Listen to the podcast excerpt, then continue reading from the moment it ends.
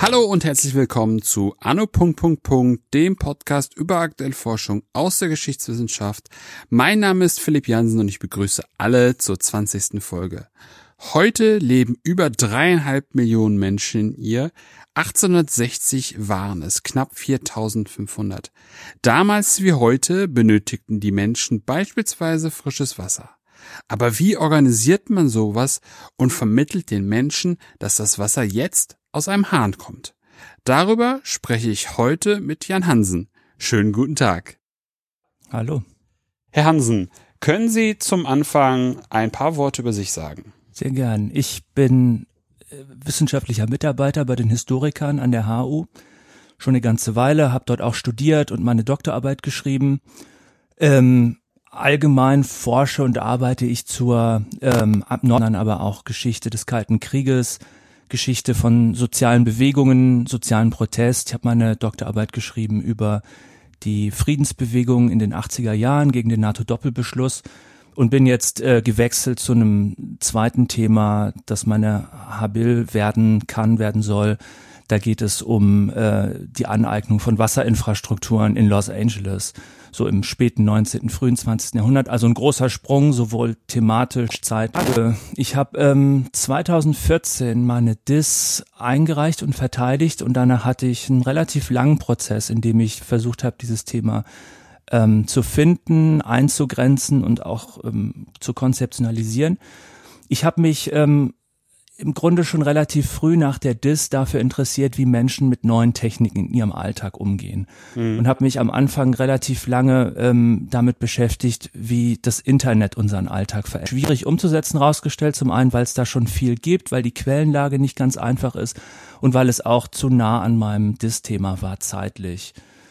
Und ähm, dann bin ich so ein bisschen in andere Regionen ausgeschweift, ähm, habe über über ein Schweizer Thema nachgedacht, über ein Thema, das mit Indien zu tun hatte, äh, bin dann schlussendlich in Nordamerika gelandet und saß einmal, ähm, das ist ganz lustig gewesen, Stadt oder einer bestimmten Region festzumachen. Er hat dann einfach gesagt, ja, dann untersuch doch einfach eine Stadt, in der du mal gern ähm, Archivrecherchen machen möchtest, in der du gern ähm, sein möchtest. Ähm, und das habe ich dann im Grunde so zum Anlass genommen, das einfach mal von der anderen Seite zu denken und bin, ähm, bin dann am Ende bei Los Angeles gelandet als, als ähm, Untersuchungsgegenstand, als Fallbeispiel gewissermaßen. Hm.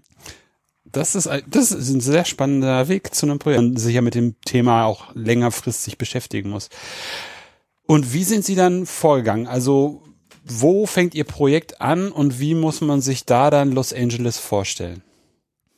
Also ich habe, wie gesagt, diese Frage genommen nach der Aneignung von Technik ähm, und habe mir, habe mich im Grunde relativ rasch entschieden, ähm, eine Technik oder eine Infrastruktur zu nehmen, die sehr früh begonnen hat, das Leben von Menschen zu verändern. Und wenn man ähm, sich Infrastruktur und die Wasserinfrastruktur, also das Verlegen von Wasserrohren, den, den Anschluss von Häusern an, an so ein Wasser, ein zentrales Wassernetz, ist eine der ersten ähm, Gelegenheiten gewesen, wo ähm, im Grunde so eine neue Technik in Anführungszeichen den Alltag mhm. ganz tiefgreifend verändert hat. Ähm, und dieser Prozess beginnt in Los Angeles ähm, so zur Mitte des 19. Jahrhunderts in etwa.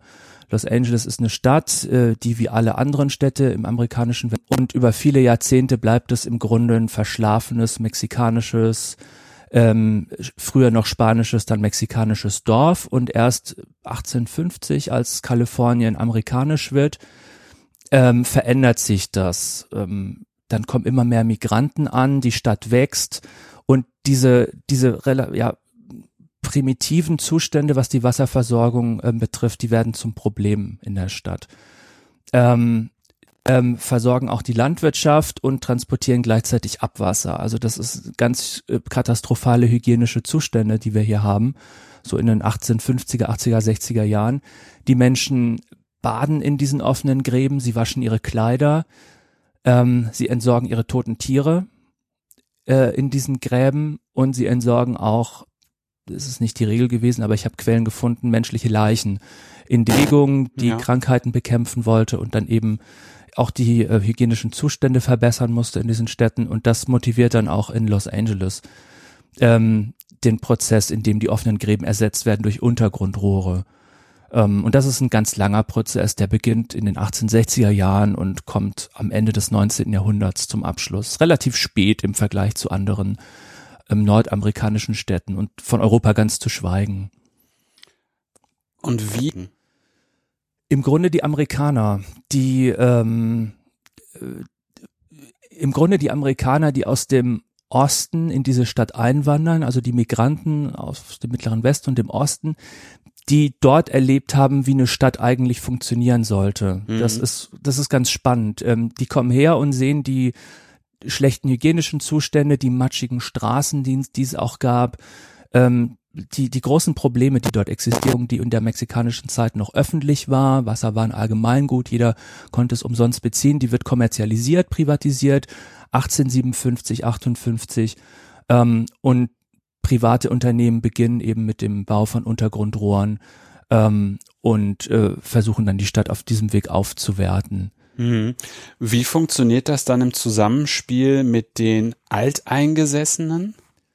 Ähm, die werden auch beschlossen werden von der Wasserversorgung, weil die weißen, die weiße Stadtmehrheit und es wird schnell eine, eine weiße Stadtmehrheit ähm, es nicht für nötig hält, ähm, diese Mexikaner zu versorgen mit, mit ähm, Hahnenwasser gewissermaßen. Sie können sich natürlich auch nicht leisten auf der anderen Seite, weil ähm, Haus, man muss ein Haus besitzen, man muss finanziell in der Lage sein, sein Haus an, an, äh, an die öffentlichen Wasserrohre anzuschließen. Das ist erstmal die Voraussetzung. Und dann entsteht ziemlich zeitgleich auch so ein Diskurs der Mexikos Frage nach An- und Ausschluss, die, die ganz wichtig ist und die diese Stadt auch schon ganz früh strukturiert und dafür sorgt, dass ähm, ähm, Los Angeles dieser dieser segregierte Raum wird, der es der es auch heute noch ähm, immer noch ist. Also dass man bestimmte Viertel hat, wo bestimmte Minderheiten oder in oder ausgeschlossene Menschen wohnen. Genau, genau. Und mhm. neben den Mexikanern sind die Chinesen die zweite ähm, große Immigranten. Beschrieben. Mh, mm, Los Angeles wird Kalifornien. Ähm, das öffnet die Stadt auch für Immigranten aus Ostamerika, ähm, die in Ostamerika einfach dieses urbane, diese urbanen Städte schon erlebt haben, die auch eben infrastrukturell sehr hochwertig sind im Vergleich zu dem, zu Los Angeles ähm, gründen dann die ersten Unternehmen. Ähm, aber was ist dann die Schwierigkeit? Ähm, ich argumentiere, dass ähm, im Grunde die Einführung einer neuen Technik gelernt werden muss, dass das kein natürlicher Prozess ist, dass Menschen ähm, neue Infrastrukturen, Wasserhähne, Toiletten, Badewannen, Garten, Sprenkler, dass die das gleich natürlich nutzen, das muss gelernt werden. Ähm, und die Schwierigkeit besteht darin, und das ist eine meiner Thesen in meinem Projekt, dass da Werke das von ihnen erwarten, sondern dass die das eigensinnig nutzen. Ähm, das ist ein Konzept von Alf Lüttke, der Eigensinn, ne, der im Grunde Kreativität und produktive Aneignungsprozesse im, an, im Alltag beleuchtet. Und das versuche ich mit meinem Projekt so ein bisschen aufzuspüren. Das heißt, ich versuche die Aneignung von Technik, von Infrastrukturen zu, zu erzählen als eine Geschichte, äh, äh, als eine Geschichte, die nicht so eine natürliche, geradlinige Internalisierung von neuen vorgegebenen Routines, von Wasserpraxen, Wasserpraktiken zwischen verschiedenen Nachbarschaften, in verschiedenen Straßen, manchmal auch in einem und demselben Haushalt. Also die Frage, wie Menschen Wasserhähne aufgedreht haben, ob sie das Wasser haben laufen lassen, ob sie es wieder zugedreht haben, was sie überhaupt in Badezimmern und in Toiletten gemacht haben. Das ist wirklich eine ganz spannende Frage, die ähm, Perspektiven öffnet auf die Pluralität von Alltagspraktiken und zeigt, wie schwierig es ist, da Muster zu finden, die die, die, die Gültigkeit für die ganze Stadt beanspruchen können. Mhm. Haben Sie da Anekdoten, was da so, wie man Wasserhähne oder Badezimmer benutzt? Ich habe für für das Jahr 1912 eine Anordnung des ähm, der Stadtverordnetenversammlung von von Los Angeles gefunden, die verbietet, in Badezimmern und in Toiletten zu schlafen, zu kochen, ähm, ähm, zu essen und diese Räume für irgendwas anderes als sanitäre Bedürfnisse zu nutzen. Und daran kann man ganz schön sehen, wie, ähm, also dass offenbar so Devianz noch, selbst 1912 noch ein Problem gewesen ist und dass es offenbar Menschen gab, die geschlafen haben, gekocht, gebadet, äh, äh, ge, gegessen haben in diesen in diesen Räumen. Und das ist ganz spannend. Ne? Also ähm, gewissermaßen durch solche An, äh, Anordnung darauf zu schließen, ähm, was für Probleme es noch gab in der Stadt. Wenn man, wenn man die zweite große Infrastruktur sich anschaut, die ich auch untersuche, Elektrizität, Strom, da hat man noch eine viel größere Bandbreite an ähm, ja, devianten Praktiken oder an eigensinnigen Praktiken. Ähm, als in den 1920er Jahren, ich springe jetzt zeitlich ein bisschen, ähm, Strom auch in den in den Mittelklasse-Haushalten verfügbar wurde ja. und so die ersten technischen Haushaltsgeräte hm. verfügbar wurden, Bügeleisen beispielsweise. Ja. Da haben die Menschen das nicht nur zum Bügeln verwendet, sondern auch um Spiegeleier zuzubereiten mit diesen Bügeleisen. Ähm, daran sieht man, wie wie eigensinnig, wie kreativ diese diese Haushaltsgeräte, diese technischen Sachen genutzt wurden im Alltag und wie es auch den Alltag verändert hat. Mhm. Aber wenn wir jetzt dann nochmal kurz nochmal zurückgehen und aufs und übers Wasser sprechen. Mm, also es gibt dann diesen, diesen, diesen, dieses Ausrollen von, von, von, von Wasserinfrastruktur. Äh, es gibt dann auch diese, diese Segregierung von Alteingesessenen und den Ostamerikanern, also den Immigranten, die eben auch das Heft in die Hand nehmen und das vorantreiben. Ähm, wie kriegt man das, also, also wie, muss, wie müssen wir uns oder wie muss man sich das einfach vorstellen? Wie kommt das dann irgendwie zusammen? Weil das klingt halt irgendwie so, wenn man jetzt dann irgendwie weiß, ne, Los Angeles, Beverly Hills, da wohnen die ganzen Reichen, dass man, dass das irgendwie so wie so ein Eiland irgendwie ist. Also es gibt dann da einen Stadtteil oder ein, ein, ein, ein Raum, wo dann vor allem die, die ostamerikanischen Migranten wohnen und die haben es dann irgendwie schön und drumherum wohnen dann die Alteingesessenen mhm. und beziehen immer noch ihr Wasser aus diesen Kanälen, aus diesen, ja, aus diesen Kanälen. Wie, wie, wie kommt, wie kommt, also gibt's da, also wie entwickelt sich das? Gibt, ich will die Frage eigentlich gar nicht so, so, so, so, so, so eng stellen. Wird das gut oder wird das schlecht? Aber so, so ein bisschen, trotzdem, also wie kommt man dazu, also wie kamen die zusammen oder kamen sie überhaupt zusammen? Das ist in der Tat die zentrale Frage. Ich meine, Los Angeles gilt heute ja so als Raum, der segregiert ist, der fragmentiert ist, der individualisiert ist, wo jeder in seinem Einfamilienhaus mit Garten wohnt und im Grunde es kein Public Space gab, kein oder gibt keinen keinen öffentlichen Raum, ähm, für den sich Menschen verantwortlich fühlen fühlen würden und so weiter. Und ähm, das ist sicherlich richtig und ich versuche in meinem Projekt zu zeigen, wie dieser Prozess im Grunde begann mit der Einführung von Wasserinfrastrukturen. Ähm, das ist ein Prozess, den wir in vielen anderen Städten ähm, beobachten können, als diese öffentlichen, die, die offenen Gräben, die öffentlichen Brunnen, die es auch gab, verschwanden, kann man äh, beobachten, wie im Grunde der Wassergebrauch verhäuslicht wurde, wie er individualisiert wurde und wie auch die materiellen Infrastrukturen gewissermaßen ähm, Ordnungsvorstellungen und Vorstellungen von dem, was Stadt sein soll, geprägt haben, strukturiert haben. Ähm, also der Wassergebrauch verlagert sich in die Häuser, wird individualisiert und damit verliert gewissermaßen der öffentliche Raum in Los Angeles an Bedeutung. Ähm, gleichzeitig werden ethnische Fragmentierungsmuster ähm, bleiben virulent und strukturieren die Stadt weiter. Chinatown beispielsweise, also das Los Angeles der, der chinesischen Amerikaner wird erst in den 1920er, 30er Jahren an Wasser, äh, Wassernetzwerk angeschlossen, also extrem spät ähm, wenn Sie das mit einer europäischen Stadt vergleichen, dann ist das wirklich ähm, frappierend und auffallend, wie lange hier diese Diskriminierungsmuster auch Infrastrukturpolitik im Grunde ähm, ähm, äh, ja strukturiert haben, äh, geprägt haben.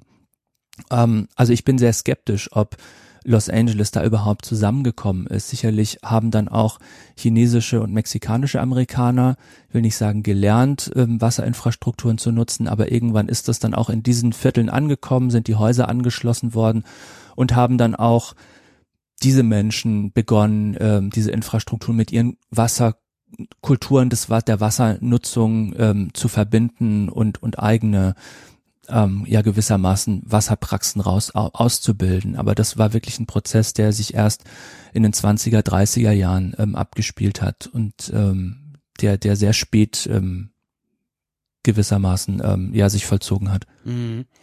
Das heißt also, wir haben nicht nur einen asymmetrischen, eine asymmetrische Verteilung über ihren Untersuchungszeitraum, wo jetzt die Wasserinfrastruktur ausgerollt worden ist, sondern natürlich auch ein Asymmet eine asymmetrische Praxis. Das mhm. heißt, während dann in den in den in den Gebieten, Vierteln, wo von vornherein oder wo am Anfang direkt das Wasser äh, eingebaut worden ist, verlegt worden ist und, und, und vielleicht sogar Praktiken schon mitgebracht werden. Exakt, ganz wichtig. Hat man dann, und das sind dann ja teilweise 50 Jahre mhm. dazwischen mhm. oder noch mhm. mehr, ne? Die, wo dann gelernt wird, in Anführungszeichen, oder mhm. ja, gelernt wird, mit Wasser umzugehen. Mhm. Genau, exakt. Ähm, und es ist spannend zu sehen, dass dieser Prozess, wo gelernt wird, mit Wasser umzugehen, das ist schön ausgedrückt, auch, da, dass in diesem Prozess auch gelernt wird, ähm, dass das stattgelernt wird gewissermaßen. Ähm, das ist auch eine, man kann da auch eine Erfahrungsgeschichte von Urbanisierung erzählen. Ich habe jetzt gerade eben so die Individualisierung und Fragmentierung betont.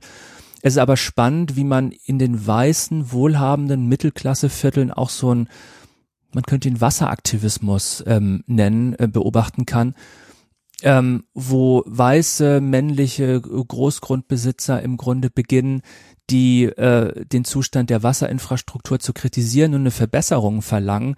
Ähm, die sehen, dass äh, das Wasser äh, nicht gut riecht, dass das Wasser auf der Straße nicht richtig abfließt, dass ähm, der Wasserdruck in ihren Häusern in der Nacht geringer wird, weil die Rohrinfrastruktur ungenügend ist.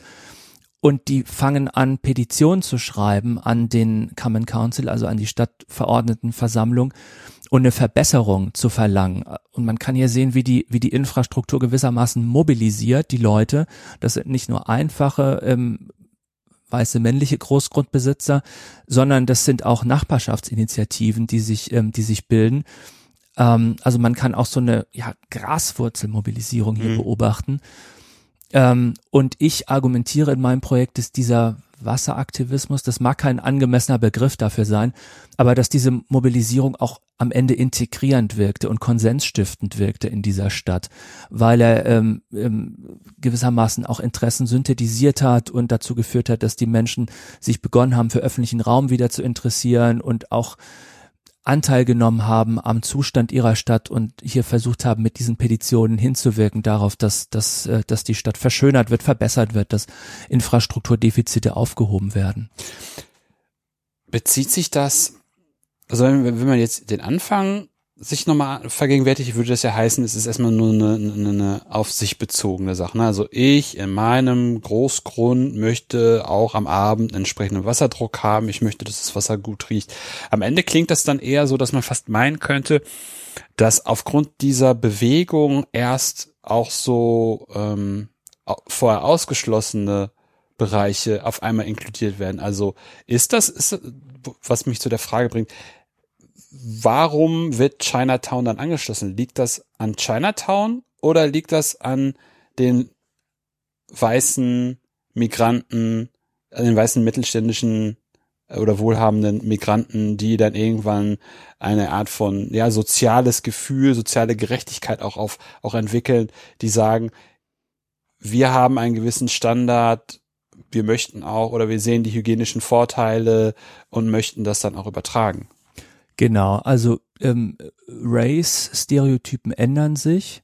Die durchlaufen in dieser Zeit einen rasanten Wandel, während äh, die 1880er Jahre, das Ende des 19. Jahr, 19. Jahrhunderts noch von starken antichinesischen Einstellungen dominiert wurde, ähm, ja, wandeln sich diese Vorstellungen am frühe, im, am Anfang des 20. Jahrhunderts. Und Chinatown ist einfach so ein ähm, ja, Problem auch im Bild der Stadt, im öffentlichen Bild der Stadt, also auch tatsächlich, wie es aussieht, dass ähm, im, im, im Grunde das eine Frage der Zeit ist, bis auch hier Wasserrohre verlegt werden und die, die Stadtverordnetenversammlung, die natürlich von Weißen dominiert ist, daran geht, die, die Zustände hier zu verbessern. Und der äh, ja im Grunde realpolitische Anlass, hier die Wasserrohre zu bauen, ist, dass Chinatown, das alte Chinatown in den, ich weiß nicht genau, in den 19, Ende der 19, 1920er Jahre ähm, abgerissen wird an dem Ort, wo es ähm, bislang bestand, weil Union Station, also der Hauptbahnhof von Los Angeles sozusagen gebaut werden soll in diesem Gebiet, weil das ein verkehrsgünstig ähm, äh, gut gelegenes Gebiet ist und an anderer Stelle neu aufgebaut wird. Und das ist dann gewissermaßen der, äh, der Anlass, dann hier auch die Rohre zu verlegen und auch die Häuser von den ähm, äh, Chinesen, die sich selbst nicht leisten können, für, für ihre Hausanschlüsse zu zahlen, mit öffentlichen Mitteln an das Wassernetz anzuschließen. Und man kann in dieser Zeit dann auch ja so eine Wasserpädagogik gewissermaßen ähm, sehen, ähm, Broschüren, Ratgeberliteratur, die veröffentlicht wird auf Chinesisch und diese Chinesen darin unterrichtet, wie man, ähm, wie man sich wäscht, wie man, ähm, wie man diese Wasserhähne benutzt und äh, für was Klospülungen zu nutzen sind. Also es sind jetzt ganz banale Sachen. Es, ähm, aber, das gibt dann tatsächlich so eine so, so, so richtige Quellengruppen, die zeigen, wie versucht wird, auf das auf die Alltagspraktiken der Chinesen einzuwirken und äh, die gewissermaßen im Umgang in der Aneignung dieser weißen ähm, Infrastrukturen äh, zu schulen. Ja, ich stelle mir das, also wie Sie schon sagen, es, es mag für uns, die wir hier sitzen, banal klingen, aber ich glaube einfach wirklich, wenn man dann sagen würde, ähm, das fand ich auch so interessant, dass Old Chinatown in Anführungszeichen abgerissen wird und dann so from scratch, also vom Reißbrett, wie ja auch Los Angeles von oben so aussieht, dann da ein neues Chinatown gemacht wird mit auch Wasseranschluss und man dann diese, ja, irgendwie Aliens da so reinsetzt und sagt, okay, ihr habt jetzt Klospüle und man dann so ein bisschen wie Ochs vom Berge da stehen würde als, als wahrscheinlich Chinesen so, ja, okay, mhm. was mache ich damit? Mhm. Also das dann ja auch für uns das irgendwie so eine Banalität ist, aber, aber wenn man in die Perspektive geht, hatte man vorher nicht, ist das ja irgendwie so eine Sache und deswegen war ich äh, auch, also die man braucht oder die es brauchen muss, weil dann eben entweder so eine Aneignung passiert, wie sie gerade mit dem Bügeleisen beschrieben haben, oder ähm, oder halt einfach ja man einfach den Raum gar nicht benutzt, weil man so ja dahinter ist irgendwas, ich verstehe überhaupt nicht, was soll das, was ist das mit diesem mhm. Drehding da und dann kommt da Wasser raus und irgendwie dieses Klo oder dieses Ding, was wir Toilette nennen würden und das Ding, was wir Spülung nennen würden, irgendwie auch überhaupt nicht fassen kann. Mhm. Ähm, Vielleicht, vielleicht muss ich es ein ganz bisschen noch relativieren, weil okay. also die hatten das davor schon gesehen natürlich, ja. ähm, weil Chinesen waren ja in, in, in den Möglichkeiten, Berufe auszuüben, ganz stark beschränkt in, in Nordamerika oder in den USA. Ähm, und gerade in Los Angeles ähm, war äh, das Wäscherei äh, der, der, der Gewerbe ähm, ein wichtiger ähm, Berufszweig, in den die tätig ah, okay. werden durften. Also es gab ganz viele Wäschereien, die von Chinesen, Chinesinnen betrieben wurden und da kannten die das natürlich schon und haben es auch genutzt. Aber diese Wäschereien waren nicht im, in Chinatown, ähm, im, in Old Chinatown gelegen, mhm. sondern eben in anderen Gebieten. Ähm, also deswegen Okay, ja, ja. Ein bisschen, ein bisschen relativieren, aber tatsächlich, dass das dann auch im Alltag genutzt wird und so weiter, das ist dann eine Sache, die wirklich erstaunlich spät kam. Hm. Ich finde, ich finde es immer noch so spannend, wie sie es einfach am, am, Anfang, also als, als mir da so der Groschen fiel und mir so auffiel, okay, ähm, die haben teilweise Praktiken, die sie schon mitbringen, diese weißen Ostamerikaner. Ja. Ähm, und dann dann ist das ja noch on top auf das, was sie dann eben in Los Angeles, wenn sie dann den, den, den, diese Infrastruktur ausrollen, ja noch on top. Und dann hat man halt einfach Menschen, die vielleicht von Berufswegen in Kontakt kommen mit einer Wäscherei, aber somit, das habe ich auch zu Hause, das ja total neu lernen müssen. Das, das, das finde ich so, so, so spannend, weil ich mir das irgendwie so, so, so schwer nur vorstellen kann, dass so, so, so eine Asymmetrie halt da ist, dass man halt diese Leute hat, die das total lange schon haben und die dies in einer gewissen Art und Weise gerade erst in ihrem persönlichen Alltag neu lernen müssen. Ähm, war das, war jetzt, was jetzt Old Chinatown, New Chinatown betrifft, war das gedacht? Also war jetzt nur die Idee, die, diese Union Station dahin zu bauen, ähm, war das der Vordergrund oder war das dann irgendwie auch eine Idee, okay, dann bauen wir denen ein eigenes neues Viertel und das machen wir dann so. Und war das dann wiederum auch auf diese Petitionsbewegung zurückzuführen? Mhm, die, genau, die Petitionen hatten damit auch was zu tun, dass mehr und mehr ähm, Menschen, Bürger, vor allem auch Geschäfteinhaber, deren Geschäfte in Straßen lagen, die an Chinatown angegrenzt haben, gesagt haben, so geht es nicht weiter, wir müssen hier was tun. Aber der eigentliche Anlass war dann tatsächlich, dass die Union Station bauen wollten. Ähm, das frühe 20. Jahrhundert ist ja die Zeit, in der Los Angeles boomt, in dem immer mehr und mehr Menschen nach Los Angeles kommen, vor allem mit der Eisenbahn. Mhm. 1885 ist Los Angeles an die transkontinentale Eisenbahn angeschlossen worden. Das war im Grunde so der Startschuss ähm, für, für, für, das, für die Bevölkerungsexplosion in der Region. Ähm, und dann war ähm, in den 1920er, 30er Jahre tatsächlich die Notwendigkeit dann unübersehbar, dass ein größerer Bahnhof her musste. Und ähm, ähm, ich meine, in einer, in einer Stadt, die schon relativ dicht, ich meine, dicht ist ein relativ relativer Begriff in Los Angeles, aber die schon verdichtet ist, gibt es nicht so viele Flächen, wo man, wo man Bahnhof hinstellen kann. Das war teilweise ein Gebiet, das von Industrie bevölkert war. Da war es möglich, Flächen zu gewinnen, aber es war einfach auch einfach, ähm, Chinatown ähm, woanders hin zu verlegen, um hier Platz zu gewinnen an zentraler Stelle für den Bahnhof und um gleichzeitig äh, das auf eine neue Infrastrukturgrundlage zu stellen, dieses Viertel. Ähm, und damit auch ja diesen Schandfleck, wie es häufig in, häufig in den Quellen beschrieben wird, zu beseitigen. Hm, hm. Finde ich auch wieder ganz spannend, wie dann verschiedene Motivationen da jetzt zusammenkommen und daraus dann Faden gesponnen wird. Ähm, einerseits diese positivistisch-aktivistische äh, Herangehensweise, dann dies, was sie sagen, äh, Old Chinatown als der Schandfleck der Stadt. Ja. Ähm, und dann am Ende dann noch dieses Mobilitäts, diese Mobilitätssache, dass man eben einen großen, ähm, repräsentativ oder wie auch immer verhältnismäßig entsprechend ausstaffierten Bahnhof haben will. Ähm, vielleicht sollten wir noch kurz erwähnen, wie wie groß oder wie wie wie wie, groß die Stadt wird in ihrem Untersuchungszeitraum, weil das ist ja auch eine, eigentlich eine spannende äh, Zahl. Mhm. Genau, im Grunde fängt die mehr oder weniger bei Null an. Sie hatten vorhin die konkrete Zahl genannt. Ähm, also es ist ein wirklich ein kleines, verstaubtes, verschlafenes Dorf in den 1860er Jahren, ähm, 4000 Einwohner, sowas. Ähm, das wächst dann so langsam in den 80er, 70er Jahren, fängt in den 1880er Jahren zu explodieren, weil es an das Eisenbahnnetz angeschlossen wird. Es kommen Migranten aus dem Osten, die angezogen werden von den Möglichkeiten, die Südkalifornien bilden, äh, bietet, von den günstigen klimatischen Bedingungen, ähm, von den Möglichkeiten für Tourismus, für Abenteuer und so weiter.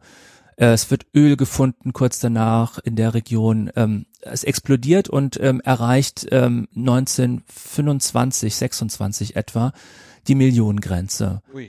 Ähm, genau, also es ist ein unglaubliches Wachstum dieser Stadt.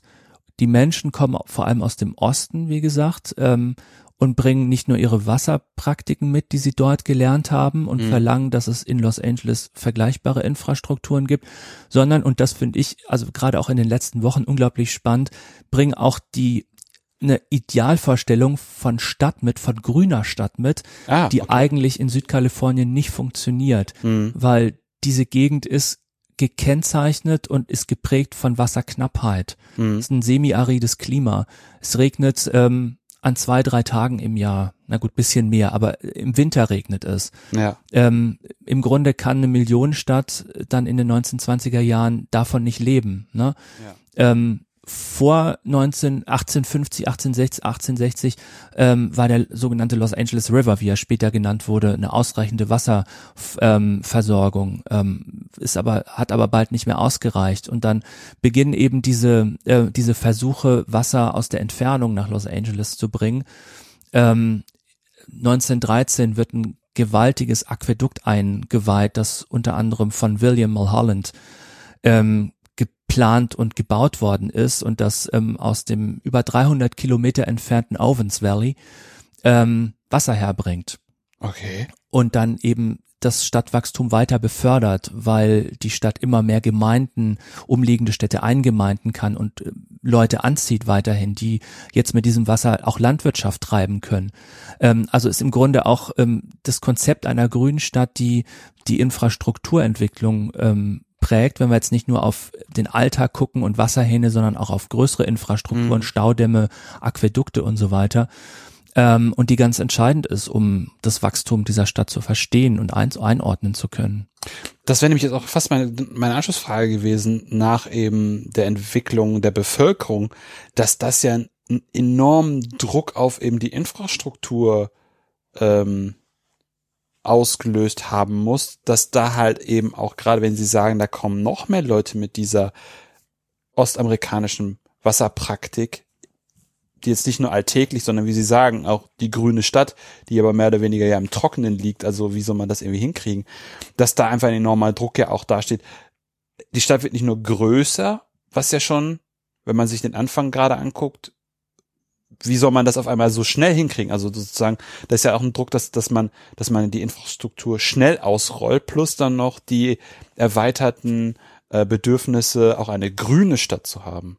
Genau, genau. Also wir haben es hier mit einer, mit einer wirklich erstaunlichen und ja, auch hm, vielleicht fast schon beispiellosen Dynamik von Stadtwerdung und von Urbanisierung ja. und von Infrastrukturalisierung zu tun. Mhm. Ähm, die am Ende des 19. Jahrhunderts beginnt und bis zum Ende meines Untersuchungsraumes 1930, 1940 ähm, reicht und wo nicht nur ähm, Infrastruktur in einem wahnsinnig kurzen Zeitraum gebaut wird, wo nicht nur Stadt erfahren wird, äh, mhm. wachsende, explodierende Stadt förmlich, ja. ähm, sondern indem die Menschen auch gezwungen sind, Fragen auszuhandeln, wie, was ist das eigentlich für eine Stadt, in der wir leben wollen? Ist das eine Stadt, ähm, wo einfach jeder seins macht, individualisiert, fragmentiert ist, oder wo wir auch nochmal irgendwie einen Kern finden, der uns zusammenhält und der definiert, was Los Angeles für uns bedeutet und was diese Stadt auch nach außen hin ausmacht. Also eine Dynamik, die solche Fragen ähm, katalysiert gewissermaßen, gleichzeitig aber auch eine Pluralität von Menschen, die hier mitmischen.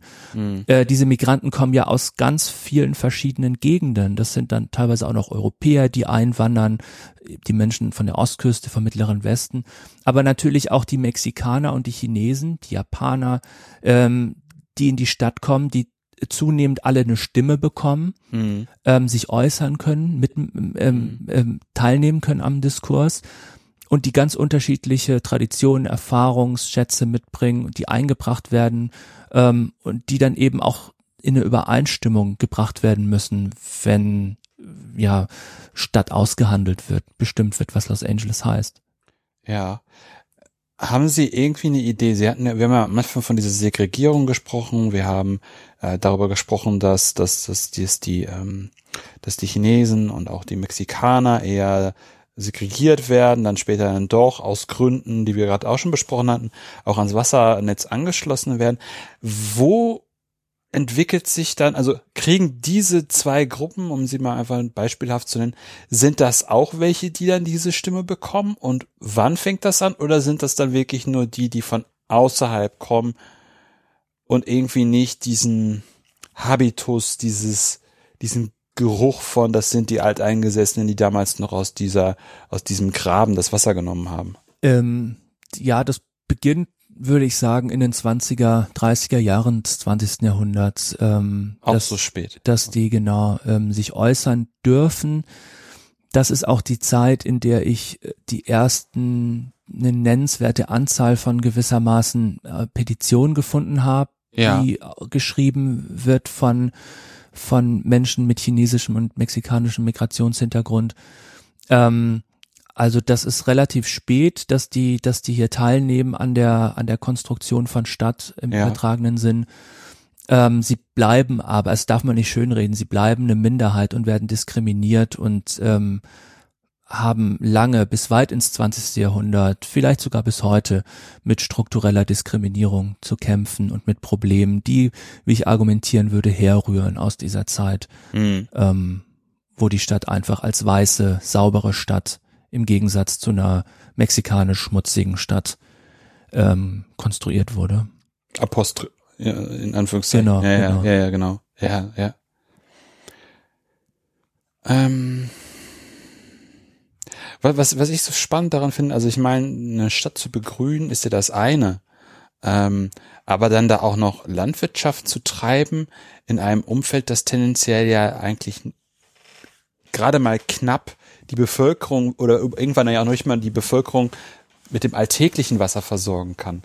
Ähm, und dann hatten sie auch von dem Aquädukt gesprochen, das dann aus 300 Kilometer Entfernung ähm, das Wasser ranholt. Haben wir denn da auch irgendwann einen, einen gewissen, oder spürt Los Angeles dann auch einen gewissen Druck, noch weitere Quellen anzuzapfen und welche sind das dann, um dann einfach diesen Wasserbedarf in der, in der, Explosi in der explodierenden Stadt zu befriedigen? Mhm, genau, ist eine gute Frage. Ähm, also das Aquädukt, das 1913 kommt, hält so ungefähr 20, 30 Jahre, versorgt es die Stadt mit ausreichend Wasser. Ähm, bis dann Ende der 30er Jahre das nächste Aquäduktprojekt beginnt, äh, äh, das den Colorado River anzapft mit dem Hoover Damm, der ja auch weltbekannt ist als ähm, ähm, ja, Meisterwerk der Ingenieurskunst. Und sehr viel später kommt dann noch ein drittes Aquädukt dazu, ähm, was Wasser aus Nordkalifornien nach Südkalifornien bringt. Das ist eine, eine, eine spannende Geschichte. Ähm, und es ist auch interessant zu sehen, äh, Sie haben die Landwirtschaft angesprochen, ähm, die auf große Mengen Wasser angewiesen ist, um funktionieren zu können. Ähm, es ist aber auch so, dass in den 1910er, 20er Jahren ähm, Los Angeles beginnt, viele Parks zu schaffen und die Stadt zu verschönern, eben um ja. diesem Idealbild der, der, der, der ja, ostamerikanischen Stadt zu genügen, die regenreich ist und die deshalb auch grün sein kann. Ähm, und äh, es gibt dann eben na, diese, diese Ver Vergrünerung, die dann aber einherkommt mit ähm, Wassersparkampagnen. Und da sind wir auch wieder bei der Steuerung von Nutzerverhalten. Mhm. Ähm, immer im Sommer, fast regelmäßig im Sommer in, in, in Los Angeles, wenn Hitzewellen kommen, fordern die Wasserwerke auf, die Konsumenten zu sparen und äh, die Wasserhähne nicht einfach laufen zu lassen. Ja. Äh, den Rasen äh, nur so weit zu äh, sprenkeln, dass er gerade so grün bleibt. Ja.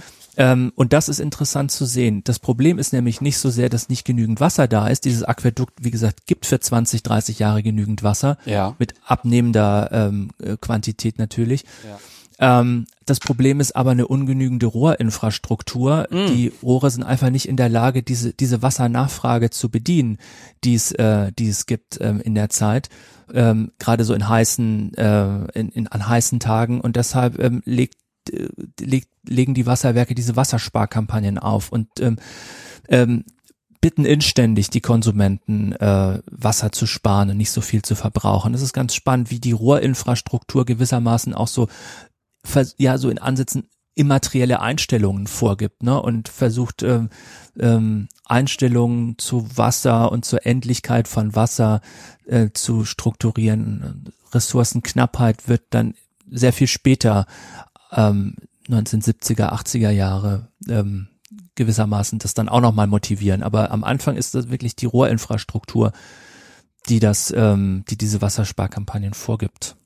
Was ja aber auch interessanterweise, es ist ja ein Sparen, um an anderer Stelle das Wasser zu verwenden. So hatte ich sie nämlich gerade mhm. verstanden. Also eher eine nach außen in Sparkampagne für den Einzel-Individualkonsumenten, aber nach hinten hin eher eine Lenkungskampagne. Mhm. So würde ich das verstehen. Genau, genau, ja, ja. Ah, so kann man das sagen. Das ist wirklich ja? ganz, ganz, ähm, ganz lustig ähm, zu sehen, wie wichtig auch dieses, ja, dieser dieses Idealbild äh, einer grünen Stadt war, ne? Und dann war es eben auch notwendig, dafür mal das Gemüse in der Küche nicht so gründlich zu waschen, bisschen Wasser zu sparen, damit der war der Rasen vor dem äh, vor dem Haus schön grün war, was natürlich dann wieder so ein bisschen dem dem individualistischen fragmentierten Charakter der Stadt widerspricht, weil Fassade und äh, es muss eine ansehnliche Stadt sein, sehr wichtig war. Ja. Ähm, aber das ist ganz interessant, wie auch dann so soziokulturelle Dichotomien zwischen öffentlich, privat,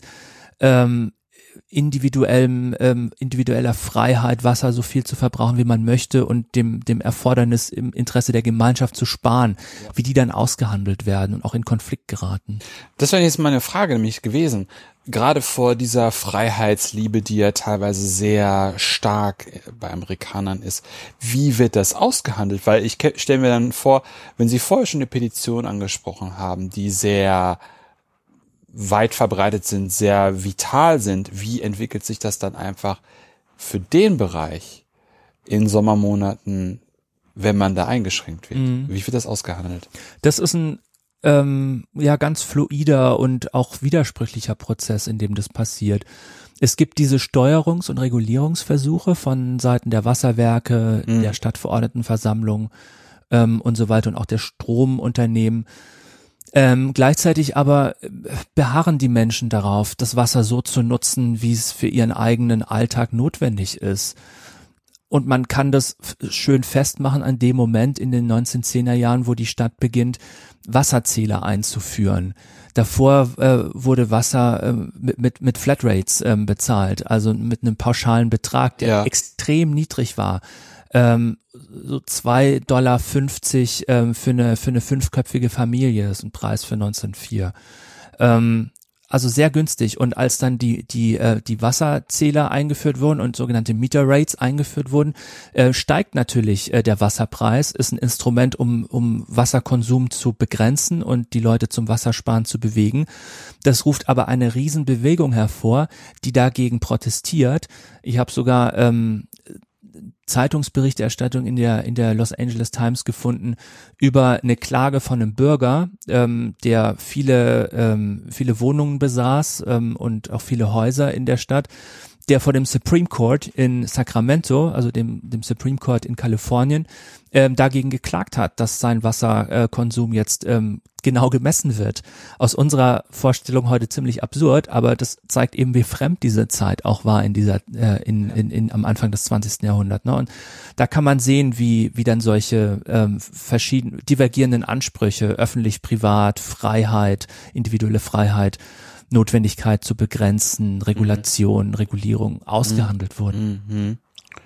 Wo, wo für mich da gerade noch eine, noch, noch eine weite Ebene dazu kam, wie finanziert man das? Also wie muss das Ganze auch vor allem vom Staat gegenfinanziert werden oder vom City Council, mhm. wenn man eben nur so Flatrates, so niedrigpreisige Flatrates anbietet? Ähm, das hat sich seltsamerweise ähm, selbst getragen. Ähm, also ich habe gesagt, in 18, ähm, 1850er, 1860er Jahre ist das privatisiert worden, das ja. Wassernetz, und das ähm, ist im Grunde in der ganzen zweiten Hälfte des 19. Jahrhunderts so geblieben. 1904 mhm. wurde das rekommunalisiert und dann war es wieder öffentlich. Ähm, aus einem wichtigen ähm, Grund heraus oder aus der Wahrnehmung heraus, dass die privaten, der private Wasserversorger das nicht mehr richtig hinbekommt mit der wachsenden Stadt, dass er nicht in der Lage ist, die wachsenden Ansprüche zu befriedigen ähm, aber auch zunehmend aus dem äh, aus der Beobachtung heraus, dass der finanziell überfordert war, mhm. ähm, eben weil der weil der Preis niedrig war. Ich meine, es hat sich im Wesentlichen gedeckt, aber das war so ein verbreitetes Unbehagen an diesem privaten Wasserversorger ähm, den man, das man beobachten kann in der Zeit. Die Rekommunalisierung entspricht einem größeren Trend in den USA ähm, ähm, in dieser Zeit, wo die, wo fast oder die meisten Städte ihre Wasserwerke wieder übernehmen, die Wassernetze wieder übernehmen und rekommunalisieren. Ähm, und dann hat einfach die, die Stadt immer wieder Anleihen ähm, ähm, gewissermaßen in, ähm, mobilisiert, äh, um, um die niedrigen Wasserpreise zu, zu finanzieren.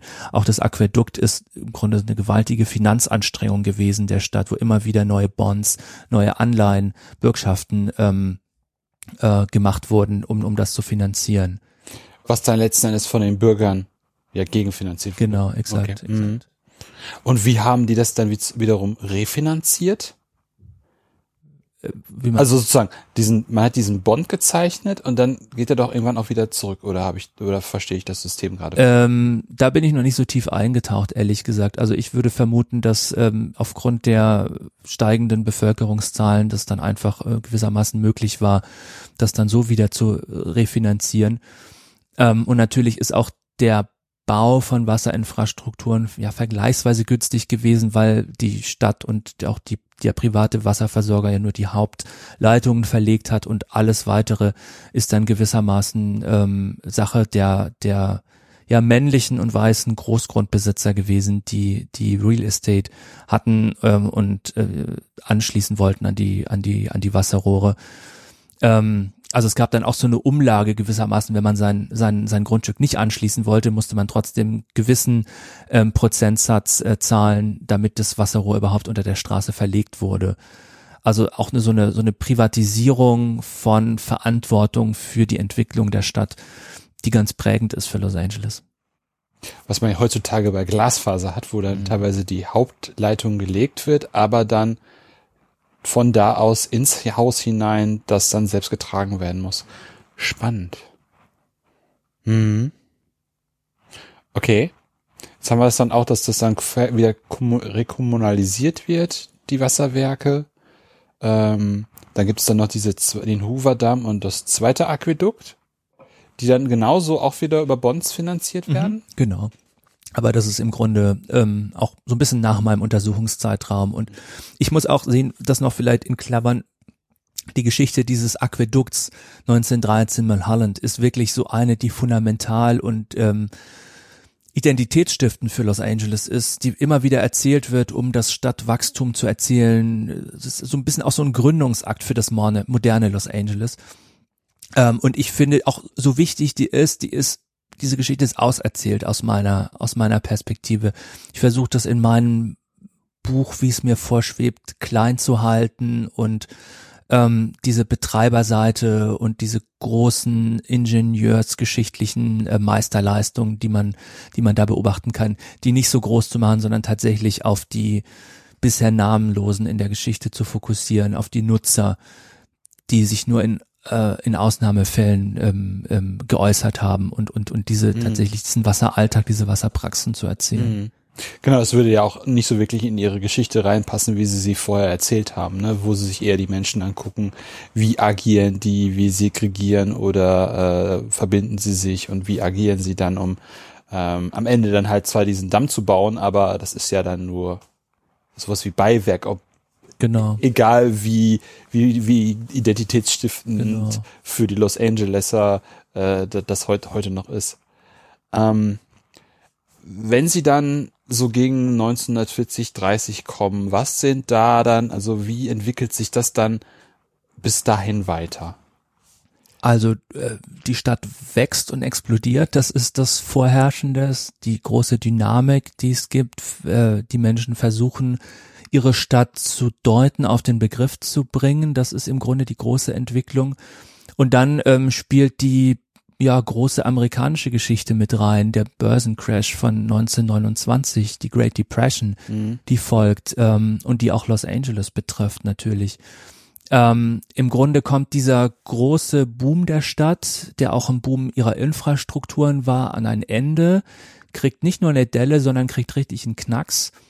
Ähm, und äh, in der Folge äh, wird das erst wieder aufgefangen durch, durch die New Deal-Politik ähm, und durch die zahlreichen Bundeshilfen, die ähm, ähm, aufgelegt werden. Ähm, ich habe es vorhin, glaube ich, schon mal angesprochen. Los Angeles beginnt damit, einen Hochwasserschutz zu bauen. Ähm, der Los Angeles River tritt einmal im Jahr mindestens über die Flut, über die Ufer und überschwemmt alles und zerstört Häuser, Farmland, ähm, Wasserrohre. Der wird jetzt zum Kanal verwandelt, zu einem kleinen Rinnsal. Der wird ähm, domestiziert gewissermaßen. Mhm. Ähm, und äh, jetzt wird auch Infrastruktur, Wasserinfrastrukturen wieder verstärkt gebaut. Ähm, es werden neue Reservoire angelegt.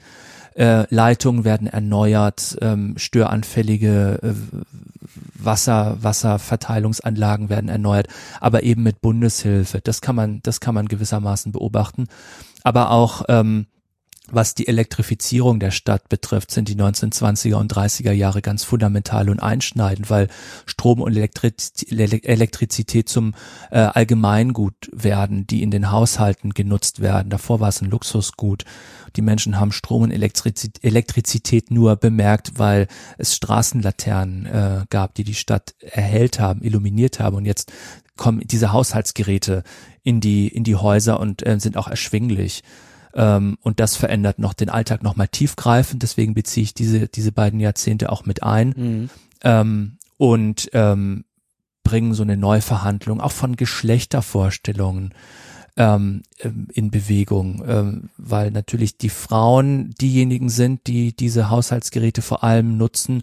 Das ist also im ganz hohen Maße auch eine Geschichte von Frauen, die hier bei mir eine Rolle spielt und äh, es in den 1930er Jahren eine Bewegung gibt, ähm, die die Elektrifizierung mit großen Hoffnungen verbindet, ähm, weil sie hofft, dass die, die Vision eines elektrifizierten Haushaltes gewissermaßen die Hausfrau von Hausarbeit entlastet und so es ihr möglich macht, neuen Tätigkeitsbereichen ähm, nachzugehen, sich mehr selbst zu verwirklichen, vielleicht auch einen Beruf zu ergreifen. Also auch so eine frühe feministische Bewegung entsteht da. Mhm. Das finde ich ganz spannend, äh, wie man das dann nochmal in so eine geschlechtergeschichtliche Richtung weiterdenken kann. Infrastrukturgeschichte. Ähm, und deshalb beziehe ich die 1930er Jahre noch mit ein. Ja, es klingt auf jeden Fall sehr spannend, was Wasserinfrastruktur noch für Kreise ziehen kann und, und auch und Felder involviert, die man im ersten Moment vielleicht nicht im Blick hätte. Ähm, was, wir sind jetzt leider schon ein bisschen weiter weg, aber mich hätte noch, mich würde so die Frage interessieren, was für eine Auswirkung hatte die Great Depression für ähm, die Wasserinfrastruktur? Ähm, im, im, also die Great Depression hatte insofern eine Auswirkung, weil viele ähm, Menschen wirtschaftlich nicht mehr in der Lage waren, ähm, den Ausbau der Infrastrukturen privat selbst mitzufinanzieren. Die wirtschaftliche Not, die Arbeitslosigkeit und so weiter, das war im Grunde so ein, eine Auswirkung, die man tatsächlich bei den Wasserrohren unter der Erde merken konnte von der Great Depression. Ähm, und das betraf natürlich dann auch Großprojekte äh, wie die Instandhaltung des Aquädukts oder Reservoire und so weiter. Was aber ganz spannend ist und ähm, was mir auch sehr wichtig ist im Projekt, ähm, diese ähm, Great Deal Politik, die ja unmittelbar eine Antwort ist auf die auf die Krise von 1929 folgende, ähm, bringt Arbeitsbeschaffungsmaßnahmen mit sich, viele Arbeitsbeschaffungsmaßnahmen. Ja. Ähm, die dann dazu führen, ähm, dass äh, Quellen produziert werden über die äh, über die Wasserinfrastruktur. Ja. Es gibt beispielsweise ähm, eine Works Progress Administration in den Jahren, die eine staatlich geförderte ja, Arbeitsbeschaffungsmaßnahme ist und mhm. wo im Grunde arbeitslose Menschen dafür verwendet werden, ähm, über diese Wasserinfrastruktur zu forschen und den Stand dieser Wasserinfrastruktur aufzuschreiben. Zwischen 1936 und 39 wird es in Los Angeles gemacht und da ähm, gehen Interviewer von Haus zu Haus ähm, und führen Interviews mit den Bewohnern ähm, und notieren sich, wie die sanitären Zustände in diesen Häusern sind. Und das ist für mich eine geniale, das ist eine tolle Quelle, ähm, die sogenannten Dwelling Cards. Ähm, die schreiben auf, wer wohnt im Haus, äh, woher kommen die? Sind es ähm, weiße Amerikaner? Sind es Mexikaner, Chinesen und so weiter? Was für eine Miete bezahlen die? Wie viele Menschen wohnen in dem Haus? Wie lange wohnen sie? Man sieht, wie schnell auch Leute die Wohnung wechseln in dieser Zeit, noch ja. wie dynamisch das ist. Und die schreiben auf, was für Sanitäreinrichtungen haben die. Haben die fließend Wasser? Haben die Warmwasser? Haben die Elektrizität? Haben sie Heizung? Ist nicht so wichtig in Los Angeles, aber es notieren die. Und da kriegt man einen wunderbaren Einblick in die ähm, in die Lebenswirklichkeit, in den Alltag der Leute. Ich habe ähm, Dwelling Cards gefunden, es gibt davon ähm, Millionen. Es ist unglaublich viel. Man müsste die seriell auswerten. Mhm. Vielleicht schaffe ich das noch. Also nicht ich, aber vielleicht kriegen wir das hin mit dem Projekt. Mhm. Ähm, Dwelling Cards, wo die Interviewer auf der Rückseite noch mehr Angaben machen über die Rohrinfrastruktur und über die über die Art und Weise, wie die Leute das Wasser nutzen. Wenn die Leute das denen erzählen, ne, wir ja. nutzen ähm, eine Toilette ähm, hinterm Haus, ähm, die teilen wir uns aber mit den Nachbarn. Die haben wir vor zwei Jahren gebaut. Die haben irgendwie hat mein Mann selbst zusammengebaut. Solche Sachen habe ich da gefunden. Und das ist einfach toll, ähm, weil es uns Einblicke gibt ähm, in den Alltag mit Wasser. Ja, auf jeden Fall, das klingt echt total spannend. Vor allem, wenn man dann ja auch, wenn man das dann so mit Data Scientists machen würde, mhm. das dann auch noch kartografieren könnte ja, ja, und so ja. schöne Sachen immer. Was mich dann fast zu dieser einen, fast abschließenden Frage ähm, führt, auf was für Quellen greifen Sie zurück und womit arbeiten Sie da? Also ich arbeite allgemein mit zwei großen Quellengruppen. Das sind zum einen ähm, Quellen, die Regulierungsversuche zeigen mhm. von Wasserwerken, städtischen Autoritäten, mhm. Benutzerbücher, Handbücher, ähm, Ratgeber, die den Leuten nahebringen, wie sie Wasser oder Strom nutzen sollen. Ja. Also insgesamt, insbesondere auch bei Haushaltsgeräten mhm. ist das mhm. eine wichtige Gruppe. Ähm, Kinderbücher gibt's da auch. Das ist eine sehr schöne Gruppe, weil auch Kinder schon in ihren jüngsten Lebensphasen gewissermaßen mit den Notwendigkeiten von körperlicher Hygiene äh, vertraut gemacht werden sollten. Also das ist so die eine Gruppe, die Betreiberseite und die andere Gruppe ähm, sind äh, Quellen, die von Nutzern ähm, produziert worden sind ähm, oder die Aufschluss geben über das ähm, Nutzerverhalten. Das mhm. sind zum einen die Petition. Mhm die sind ähm, für mich ganz zentral und davon gibt's äh, Tausende in den City Archives in Los Angeles, die ich auch bisher nur ansatzweise für manche Jahre eben so tiefenbohrungsmäßig ausgewertet habe. Die sind ganz ganz ganz interessant und dann eben so Dwelling Cards, die dann ähm, so ein so ein so ein so ein Blick auf den Wasseralltag Ende der 30er, 30er Jahre und auch den Stromalltag ermöglichen. Ähm, so, und dann gibt's noch äh, Quellen, die auch wichtig sind, Zeitungsartikel, Leserbriefe, die da geschrieben werden. Ähm, Berichte von irgendwelchen Housing Commissions, die über die Wohnbedingungen Aufschluss geben. Es gibt Berichte von Sozialreformern, die Slums besuchen, Chinatown, Sonora Town, also das ähm, Los Angeles der Mexikaner, ähm, und sagen, wie die da äh, in unhygienischen Zuständen leben und was man da tun müsste, um, um dem Ganzen abzuhelfen. Sowas, solche, solche Quellen untersuche ich. Aber das ist tatsächlich schwierig, ähm, die zu finden und mit denen zu arbeiten, äh, ja, weil es häufig so ein bisschen man Dinge auch gegen den Strich bürsten muss und ähm, versuchen muss, zwischen den Zeilen zu lesen.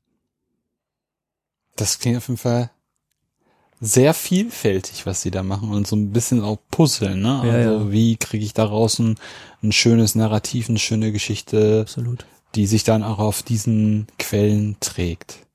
Absolut. Super. Herr Hansen, wenn wir jetzt die Hörerschaft für Ihr Thema gewonnen haben, was würden Sie ihr empfehlen, wenn sie ein bisschen tiefer einsteigen möchte in die Thematik? ähm, naja, auf mein Buch warten, das ähm, irgendwann hoffentlich erscheint. Und ansonsten gibt es jetzt ähm, von mir einen Aufsatz, äh, der ist in der Zeitschrift Body Politics erschienen, ähm, letztes Jahr 2018, der sich mit ähm, der Konstruktion des modernen, sauberen Körpers beschäftigt durch Wasserinfrastrukturen. Das ist Open Access, ähm, äh, zugänglich im Open Access und äh, findet man einfach, wenn man googelt. Ähm, und ansonsten gibt es viele schöne Bücher über Los Angeles, die sich mit dieser Stadt und der An nicht nicht der Aneignung von Wasserinfrastrukturen beschäftigen, aber überhaupt mit der Bedeutung von Wasser für diese Stadt. Ähm, es gibt ein Buch von von Mike Davis, City of Quartz heißt das, Mhm. eines der zentralen Bücher im Grunde über die Stadt. Das finde ich klasse und das war für mich augenöffnend. Ähm, das könnte ich sehr empfehlen. Super. Das werde ich natürlich auch alles wieder verlinken. Gerade auch das Open Access finde ich sehr schön, dass das möglich ist. Hätten Sie eine Gastempfehlung für mich? Ich hoffe, dass er kommt. Ich empfehle Ihnen, ähm, Andrew Tompkins zu fragen. Ein lieber Kollege und Freund, der hier auch mal bei mir an der HU am Lehrstuhl äh, gearbeitet hat und der ist jetzt nach Sheffield gegangen, ist da Lecturer und der beschäftigt sich äh, auch mit Wasser eigentlich, nämlich mit Flüssen, Mhm.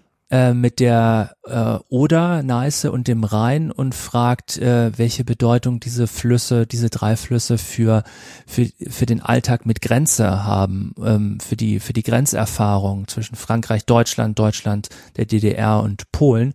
Und das ist ein ganz tolles Projekt, ähm, was äh, ja ganz vielversprechend ist. Ich glaube, der wäre wär ein spannender Gesprächspartner. Das klingt auf jeden Fall total spannend, ähm, was das für Auswirkungen hat auf Menschen. Ja, herzlichen Dank, Herr Hansen, für Ihre Zeit, dass Sie da waren. Vielen Dank, dass ich hier sein durfte. Sehr gerne, es war total spannend. Ähm, ja, und das war's für heute bei Anno Punkt, Punkt, Punkt. Wenn es euch gefallen hat, empfehlt den Podcast gerne weiter. Äh, wenn ihr den Podcast auch unterstützen wollt, findet ihr auf der Webseite einen Spendenbutton zu PayPal. Ansonsten hören wir uns bald wieder. In diesem Sinne, auf bald und tschüss.